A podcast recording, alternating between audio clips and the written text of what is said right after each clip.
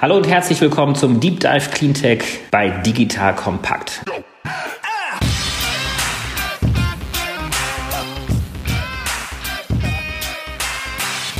Mein Name ist David Wortmann. Ich bin Gründer und Geschäftsführer von DEWA ECO und wir sprechen regelmäßig, wie ihr wisst, mit spannenden Gründern und Unternehmern über ihre Zukunftspläne, Erfolgsrezepte und Erfahrungen mit Technologien und Geschäftsinnovationen, die auch einen Beitrag zum Klima- und Umweltschutz leisten können. Heute habe ich einen sehr spannenden Gast dabei. Es ist Christoph Ostermann. Hallo Christoph. Hallo David.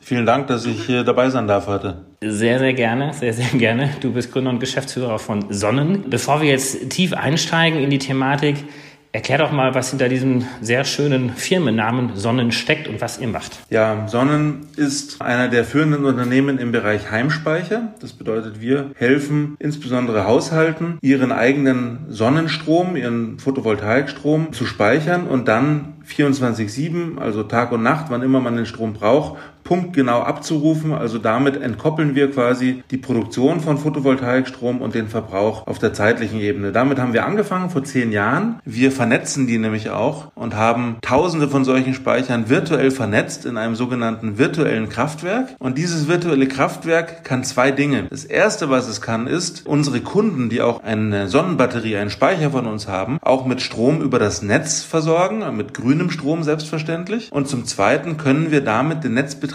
helfen, ihr Netz stabil zu halten. Also wir können quasi systemrelevante Regelenergie erbringen. Das ist das, was wir machen. Gehen wir vielleicht mal so ein bisschen in die Ursprünge nochmal zurück. Ihr habt also Sonnen vor zehn Jahren gegründet, also zweitausendzehn. Wie habt ihr denn damals angefangen und wo kamst du denn eigentlich her? Also du als damaliger Gründer, wie kamst du auf die Idee zu sagen, gerade jetzt brauchen wir den Batteriespeicher? Die Idee kam eigentlich gar nicht als Geschäftsidee, sondern die Idee kam für den eigenen Bedarf, weil ich selbst und auch mein Mitgründer Thorsten Stiefenhofer, wir sind schon sehr lange in der erneuerbaren Energieindustrie unterwegs und hatten beide Photovoltaikanlagen, wollten sehr gerne unseren eigenen Photovoltaikstrom auch verbrauchen, was damals noch ein sehr unorthodoxer Gedanke war, denn dank der Einspeisevergütung haben alle nur daran gedacht, ihren Sonnenstrom ins Netz einzuspeichern und keiner hat darüber nachgedacht, den vielleicht auch selber zu verwenden.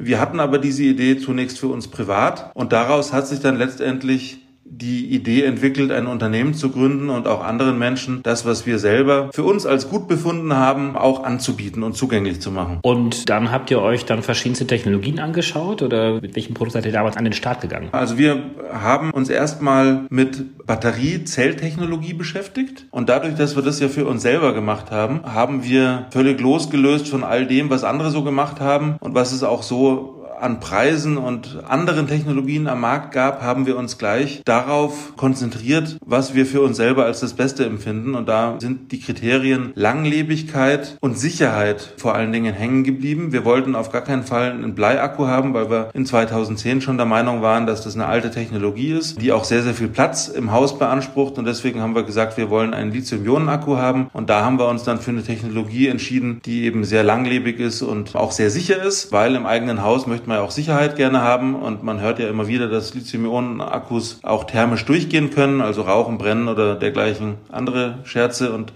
das wollten wir nicht und deswegen haben wir geguckt, was es alles so gibt und haben uns da die Technologie rausgesucht, die am besten zu dem passt, was wir haben wollten. Und die habt ihr dann aus Asien gesourced oder wo kam die Technologie damals her? Die haben wir damals aus Asien gesourced. In der Tat ist es ja auch heute noch so, dass die aller, allermeisten modernen Lithium-Ionen-Akkus aus Asien kommen, aus Südkorea, aus China, aus Japan. Das heißt, quasi seid ihr als Modulproduzent dann gestartet, habt dann die Zellen zusammengebaut, habt die Technik drumherum gebaut. Ihr habt die Zellen sozusagen veredelt dann in Deutschland. Ja, man könnte sagen, wir waren Systemintegrator. Wir haben verschiedenste Komponenten zugekauft und haben die zusammengebaut. Da war die Eigenleistung auf der Hardware-Seite gleich null. Die Leistung bestand darin, die richtigen Komponenten auszusuchen und sie auf eine Art und Weise zusammenzusetzen, dass er auch als Gesamtkunstwerk am Ende funktioniert. Jetzt reden wir ja über das Jahr zweitausendzehn, als die Gründung war. Da waren die Kosten für die Batterien wahrscheinlich noch sehr, sehr viel höher, als es heute der Fall ist. Gleichzeitig gab es auf der anderen Seite doch noch relativ attraktive Einspeisevergütungen für Solarenergie. Gab es denn überhaupt einen Anreiz für Konsumenten, Batterien zu kaufen, wenn sie eigentlich den Solarstrom einspeisen konnten und die Batterien vielleicht noch viel zu teuer waren? In der Tat, da triffst du natürlich genau den richtigen Punkt. Aus ökonomischer Sicht hat das überhaupt gar keinen Sinn gemacht, was wir wir da getan haben zum damaligen Zeitpunkt, die Payback-Zeit, wie man so schön sagt, also die Zeit, die es dauert, das Geld zurückzuverdienen, was man investiert, war mit Sicherheit mehrere hundert Jahre. Also aus ökonomischer Sicht gab es in der Tat keinen Anreiz. Glücklicherweise gibt es ja auch außerhalb der Ökonomik Anreize, weswegen man sowas machen kann. Dazu gehört zum Beispiel, dass man gerne nachhaltig sich versorgen möchte, unabhängig davon, ob es sich schon rechnet oder nicht. Dazu gehört vielleicht auch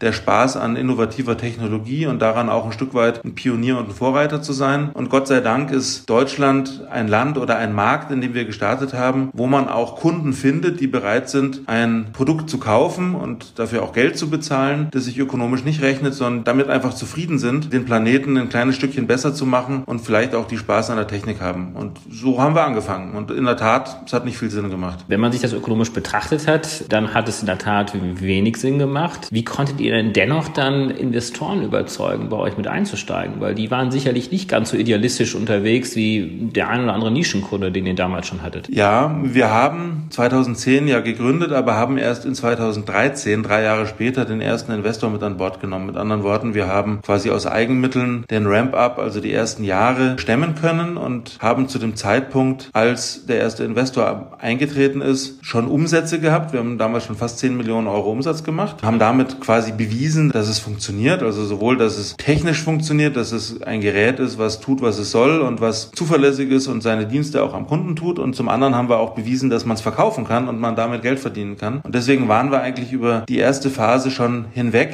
wo man in die Verlegenheit kommt, Leute, die es anders sehen, überzeugen zu müssen mit Argumenten, die man damals noch nicht hatte.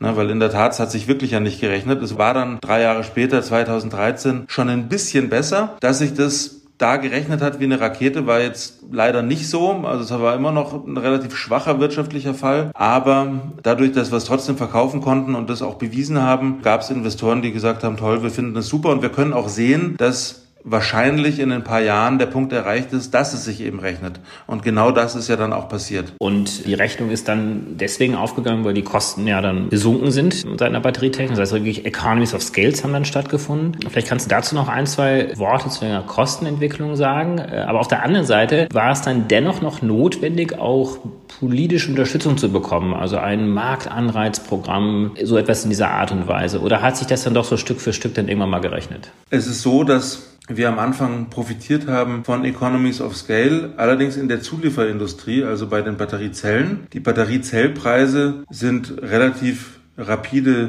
verfallen, also runtergegangen. Das war sehr, sehr gut. Als wir angefangen haben, hat die Kilowattstunde vielleicht zweitausend Euro gekostet und mittlerweile kostet die vielleicht noch zweihundert, wenn überhaupt. Eher drunter, eher hundertfünfzig. Also da hat sich sehr, sehr viel getan. Die zweite Welle war dann im Bereich Leistungselektronik, weil man braucht ja auch einen Wechselrichter und andere elektronische Bauteile, wo sich da auch einiges getan hat. Als wir angefangen haben, gab es natürlich Photovoltaik-Wechselrichter, aber es gab keine bidirektionalen Wechselrichter. Das ist heute nicht mehr so. Die sind nicht mehr so exotisch, sind auch vom Preis deutlich zurückgegangen.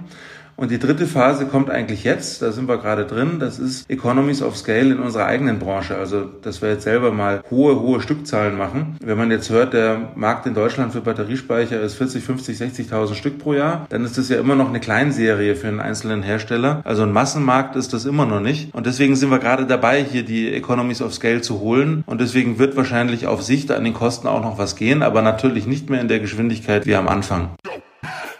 Ihr Lieben, hier ist nochmal Joel von Digital Kompakt und an dieser Stelle möchte ich euch unseren Partner Satu vorstellen. Satu ist ein Dienst, mit dem sich Fernsehen über das Internet beziehen lässt, über mehrere Geräte hinweg mit Aufnahmefunktion und vielem mehr. Du kriegst dort also alle deutschen T V-Sender in H D bzw. Full H D und das günstiger als beim Kabelfernsehen und monatlich kündbar. Vor allem ist das Ganze auch auf Reisen in der E U nutzbar und ich benutze Satu zum Beispiel, um mir regelmäßig die Sportschau aufzuzeichnen, weil es die nicht im Webabruf gibt. Du kannst mit Satu also zeitversetzt das Fernsehen dank Live-Pause, Restart und Aufnahmespeicher umsetzen. Und weil Satu in diesen Tagen fünfzehn Jahre alt wird, nehmen die Jungs und Mädels das zum Anlass, für ihr bestes Abo-Paket, nämlich Ultimate, Voucher im Wert von vierzehn Euro zu verschenken. Mit Satu Ultimate streamst du auf allen Geräten über hundert T V-Sender, davon alle beliebten in Full H D. Und wenn du darauf heiß bist, gehst du einfach auf folgende Weiterleitung digitalkompakt punkt de slash T V und gibst dort den Gutscheincode KOMPAKT ein. Natürlich verlinke ich das auch in den Shownotes und alle Sponsoren findest du immer auch auf unserer Sponsorenseite unter digitalkompakt punkt de slash Sponsoren.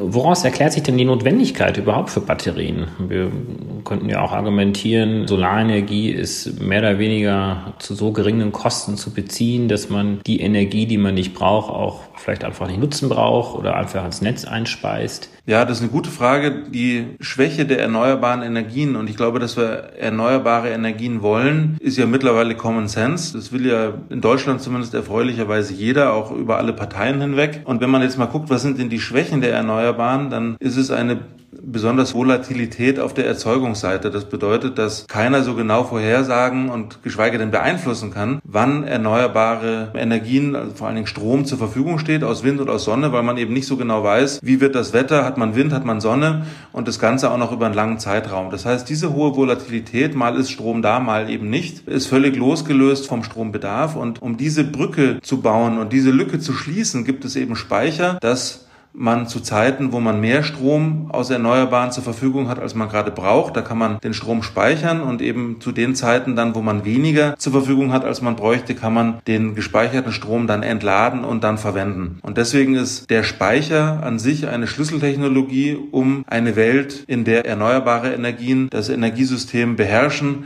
möglich zu machen. Ohne Speicher geht's eigentlich nicht. Aber es ist wahrscheinlich fair zu sagen, dass ihr euch vor allen Dingen auf das ja, Haussegment fokussiert habt. Das heißt, hier schaut euch vor allen Dingen auch die Energieverbräuche in den Eigenheimen an, oder wie würdet ihr euren Markt segmentieren? Nein, das ist fair, das zu sagen. Also unser Hauptmarkt ist in der Tat die private Familie, also das Eigenheim, könnte man sagen. Wir haben aber durchaus auch Lösungen für den kleinen gewerblichen oder den landwirtschaftlichen Bereich, aber das ist im Moment tatsächlich unser Hauptzielsegment. Und wenn man da jetzt mal schaut, dann ist es so, dass man mit Photovoltaik vielleicht dreißig Prozent seines Bedarfs decken kann, wenn man keinen Speicher hat. Einfach deswegen, weil bei Photovoltaik typischerweise mittags eine Erzeugungsspitze da ist, nämlich dann, wenn die Sonne am höchsten steht, ne, dann produziert man am meisten Strom. Aber in den wenigsten Fällen hat man mittags auch die Bedarfsspitze, sodass man vielleicht dreißig Prozent des selber erzeugten Stroms ohne Speicher auch selber verbrauchen kann.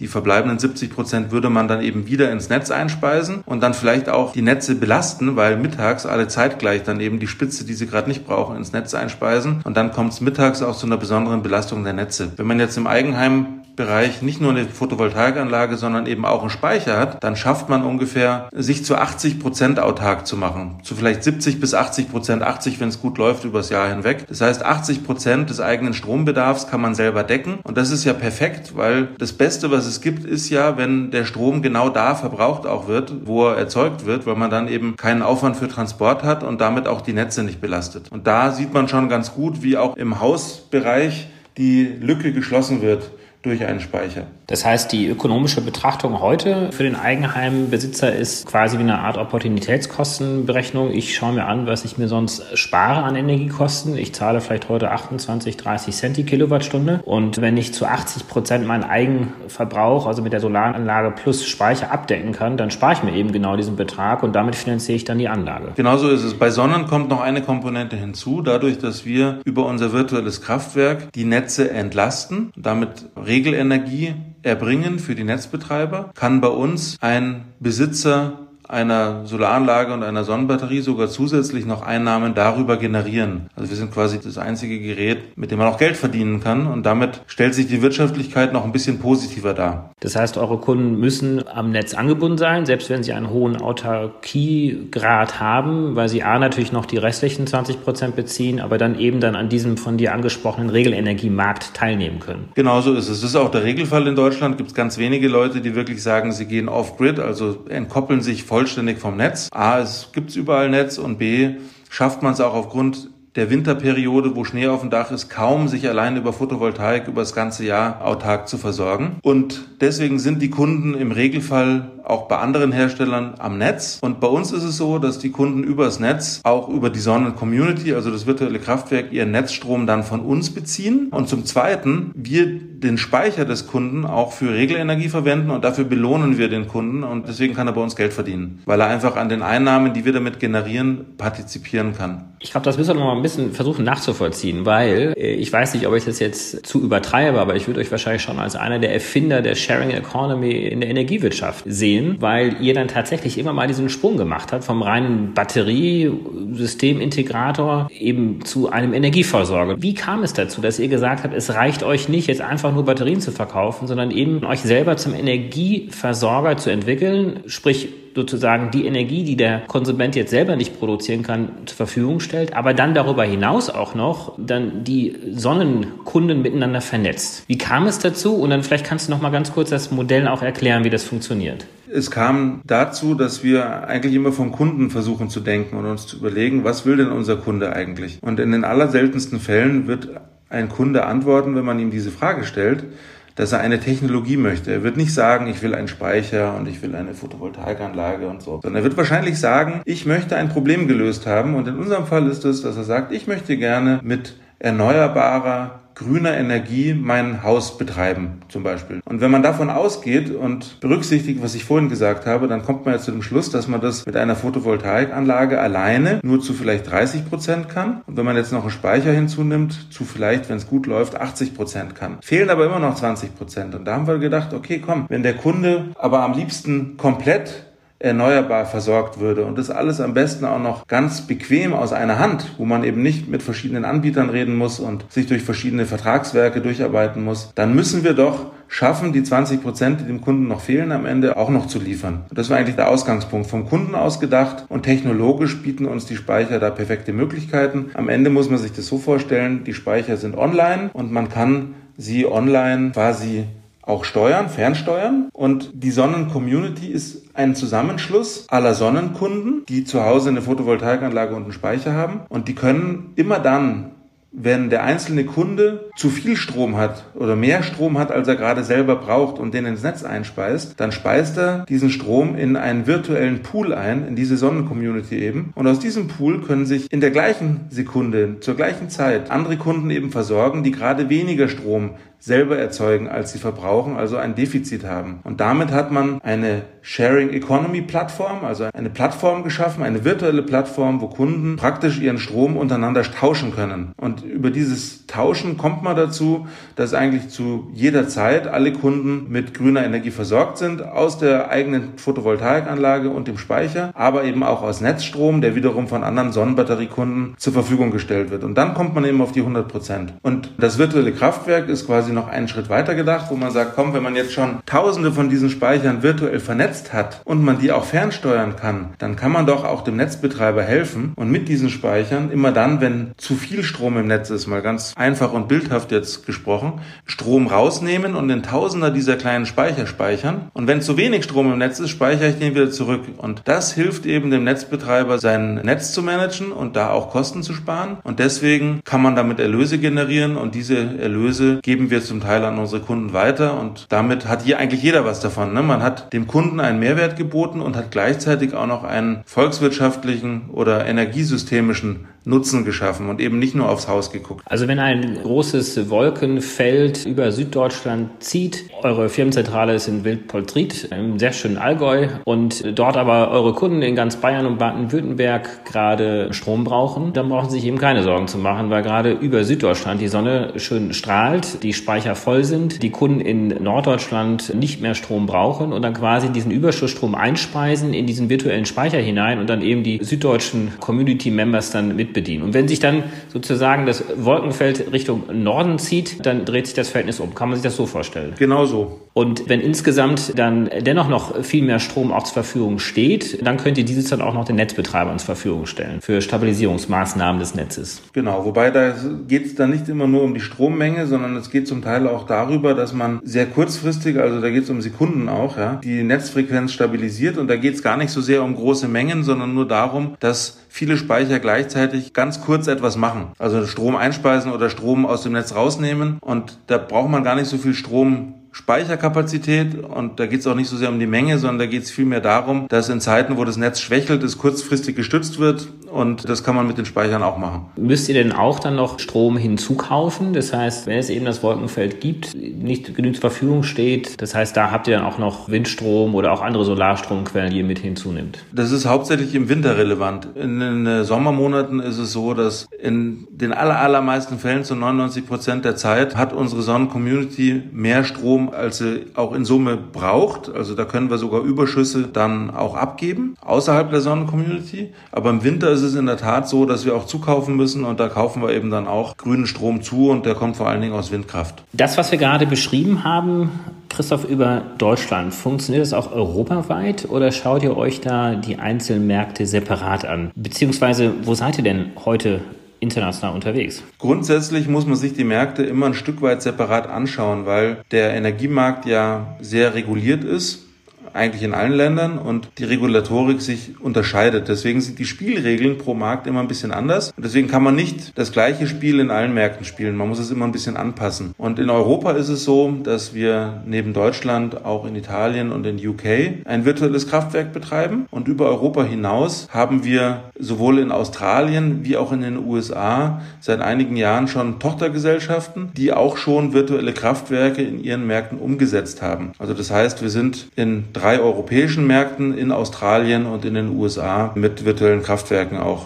aktiv. Ihr habt ja mit diesem Community-Modell und dadurch, dass ihr als Energieversorger auftretet, ja wirklich den Energiemarkt disruptiert, weil vorher war der Kuchen klar verteilt, es gab die Energieversorger, die dann ihren Strom verkauft haben. Wie haben denn die großen Energieversorger darauf reagiert, dass auf einmal so ein Batteriehersteller aus dem Allgäu dort um die Ecke kommt und sich dort selber hinstellt? Ich glaube, dass es die vornehmste Aufgabe von kleinen, agilen Startups wie uns ist, zu disruptieren und auch neue Wege mal aufzuzeigen, wie es vielleicht gehen könnte. Und wenn man sich heute mal anschaut, was die großen Energieversorger heute anbieten, dann muss man ja zufrieden feststellen, dass sie sich ganz offensichtlich an unseren innovativen Produkten und Dienstleistungen haben so weit inspirieren lassen, dass sie jetzt mit ähnlichen Lösungen um die Ecke kommen. Und das ist ja eigentlich was Gutes. Es geht ja jetzt gar nicht so sehr um die Polarisierung große, böse Energieversorger und kleine, liebe Startups, sondern es geht ja vielmehr darum, dass man neue Technologien, die unser Land, die unser Planet eben braucht, auf die Straße zu bringen. Und jeder, der dabei mithilft, ist willkommen. Und deswegen freuen wir uns eigentlich darüber, dass die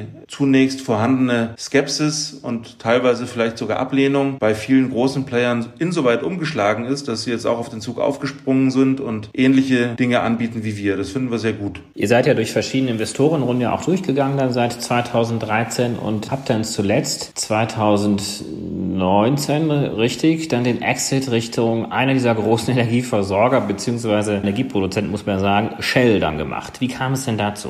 Ja, in der Tat schon seit einiger Zeit auch davor, seit einigen Jahren davor, hatten wir schon Kontakt zu Shell. Und Shell ist ja schon zweitausendachtzehn, Anfang des Jahres, bei uns als ein Investor, als ein Minderheitsgesellschafter eingestiegen. Und in diesem Jahr zwischen Einstieg als Minderheitsgesellschafter und der kompletten Übernahme von Sonnen hatten wir ausreichend Gelegenheit, uns gegenseitig besser kennenzulernen. Und wir haben eben auch von unserer Seite gesehen, dass Shell daran arbeitet, sich neu auszurichten, und dass es schon eine ganze Fülle an anderen Portfoliogesellschaften innerhalb der Shell-Gruppe schon vorhanden waren, die ein großes Synergiepotenzial zu uns aufgewiesen haben. Und dazu gehören Unternehmen aus dem Bereich Stromversorgung, dazu gehören Unternehmen aus dem Bereich Elektromobilität oder auch aus dem Bereich intelligente Softwarelösungen für die Energiebranche. Und wir haben gesehen, dass das eigentlich ein sehr spannendes Feld für uns ist, wo wir unsere Leistungen mit den Leistungen anderer Unternehmen aus der Shell-Gruppe bündeln können und noch komplettere Angebote an die Endkunden machen können. Ich habe ja vorhin schon kurz erläutert, dass wir immer vom Endkunden her denken und uns überlegen, was braucht der? Und in der Tat braucht er auch Lösungen, die über unsere eigene hinausgehen. Und da haben wir uns eigentlich gefreut, dass wir bei Shell solche Möglichkeiten gefunden haben und haben uns da auch schon angefangen, immer enger zu verzahnen. Und ich glaube, wir haben von beiden Seiten dann gesehen, dass eine Partnerschaft Sinn macht und auch langfristig vielversprechend ist. Und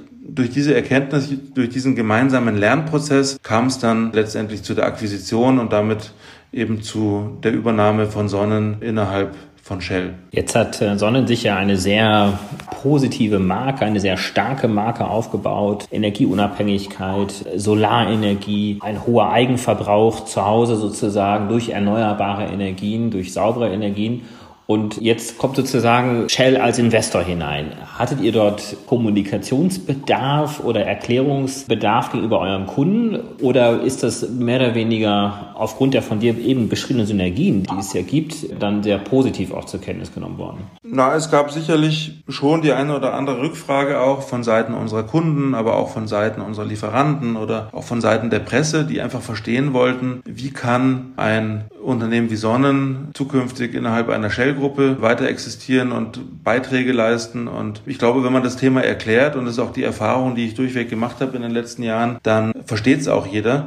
Ich glaube, Fakt ist, dass noch nicht bei jedem verstanden ist oder noch nicht jeder die Informationen bekommen hat, was Shell alles in dem Bereich erneuerbare Energien tut. Und de facto tut Shell da ja seit einigen Jahren sehr viel, seitdem es eben die Sparte New Energies bei Shell gibt. Investiert Shell ein bis zwei Milliarden U S-Dollar im Jahr für erneuerbare Energien, gehört damit auch sicherlich zu den größten Investoren für Erneuerbare, die man so finden kann. Und was Shell da tut, geht also weit über den im Raume stehenden Generalverdacht des Greenwashing hinaus, ist nach meiner Einschätzung wirklich sehr seriös und sehr nachhaltig auch ausgerichtet. Und wenn man das nicht versteht und noch das quasi alte Image von Shell im Kopf hat, dann passt es auf den ersten Blick nicht so gut zusammen. Aber auf den zweiten Blick, wenn man die Informationen hat und eins und eins zusammenzählt, kommt man dann schon zu dem Schluss, dass das eigentlich eine ganz gute Verbindung ist so. Die Frage stellt sich ja auch häufig, also unabhängig jetzt auch von Image, sondern immer auch, da kommt sozusagen der neue Player um die Ecke, der disruptiv ist, das seid ihr, aber ihr disruptiert sozusagen ein existierendes Geschäftsmodell,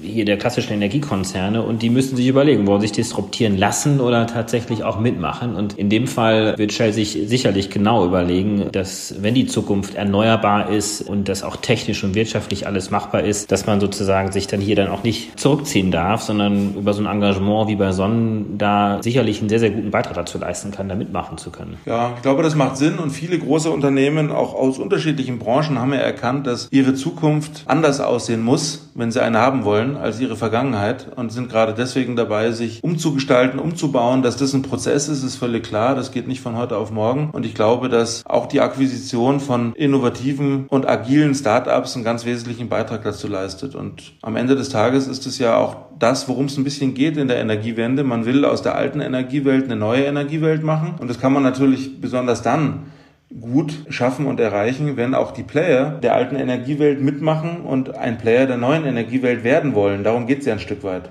Und deswegen finde ich das eine durchaus positive Entwicklung, die sicherlich auch ein Stück weit wegweisend ist für andere Konzerne aus dem Bereich. Wir sind ja auch prämiert worden von der Cleantech Group als der Exit des Jahres, und ich glaube schon, dass das ein Stück weit auch der Moment ist, wo man sehen kann, ja, es ist wirklich so, die traditionellen im Unternehmen wollen in diese Richtung gehen, und das ist sicherlich ein Proofpoint auch dafür, ein Meilenstein. Wenn du jetzt mal die letzten zehn Jahre Revue passieren lässt, Christoph, du hast angefangen von der Notwendigkeit, irgendwie einen Speicher haben zu müssen zu Hause, bist jetzt C E O eines großen Speicherunternehmens innerhalb einer noch größeren Konzernstruktur.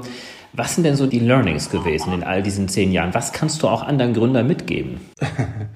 Das ist natürlich sehr, sehr schwierig, das in Kürze zusammenzufassen. Das Learning hört an der Stelle ja nicht auf, und natürlich hat man eine sehr steile Lernkurve. Wir haben ja Dinge gemacht, die noch niemand vor uns gemacht hat, und haben Märkte mit aufgebaut, die es ja auch gar nicht gab. Und ich glaube, die wesentlichen Erkenntnisse sind, dass man es einfach machen muss, ne? Dass man einfach es einfach probieren muss und dass man auch mal ein Stück weit Mut haben muss, gewisse kalkulierte Risiken auch einzugehen und Sachen auszuprobieren, die einfach neu sind und die noch keiner gemacht hat. Und keiner kann einem vorher sagen, ob die wirklich fliegen und wirklich funktionieren oder eben nicht. Aber irgendjemand muss er ausprobieren, sonst ist Veränderung ganz, ganz schwierig. Und dazu gehört Mut, dazu gehört ein Stück weit auch ein langer Atem, dass man sich nicht beirren lässt, dass man sich nicht vom Weg abbringen lässt, und auch wenn Hohngelächter kommt oder Zwischenrufe, dass man trotzdem seinen Weg weitergeht und sich davon nicht abbringen lässt. Ich glaube, das ist ganz, ganz wichtig, und natürlich muss man bei jedem Schritt, den man geht, aufpassen, keinen Fehler zu machen, ne? Man kann es zwar nie ausschließen und verhindern, aber man muss aufpassen, weil man natürlich ein kleines, fragiles Pflänzchen noch ist als Start-up, was natürlich auch leichter beschädigt werden kann als ein großer, stabiler Konzern, der eben schon ein etabliertes Geschäftsmodell hat. Und da will man als Start-up ja eben gerade erst noch hinkommen, und das ist gewöhnlich ein langer Weg, ne? Deswegen, man muss einfach beharrlich sein, man muss Mut haben, und man muss, glaube ich, als drittes sich auch immer wieder hinterfragen und immer wieder gucken, passt das jetzt, sind wir auf dem richtigen Weg, sind wir es nicht? Und wir haben uns ja auch als Sonnen immer mal wieder ein Stück weit neu erfunden, und ich glaube, das muss man auch, man muss im Auge behalten, was tut sich da draußen in der Welt und was tut sich da drinnen auch im Unternehmen und muss immer wieder gucken, dass das zusammenpasst, und das ist ein permanentes Steuern. Genau wie wenn man unterwegs ist mit dem Schiff und man muss immer wieder gegensteuern, wenn mal ein bisschen Wind kommt oder mal eine Flut in eine andere Richtung geht, und das muss man tun, man muss sich hinterfragen, und wenn man das macht, dann ist man, glaube ich, schon auf einem sehr, sehr guten Weg. Hat denn großes Denken hier auch geholfen oder haben die Dinge sich dann so peu à peu entwickelt und sind dann zu dieser Erfolgsgeschichte geworden?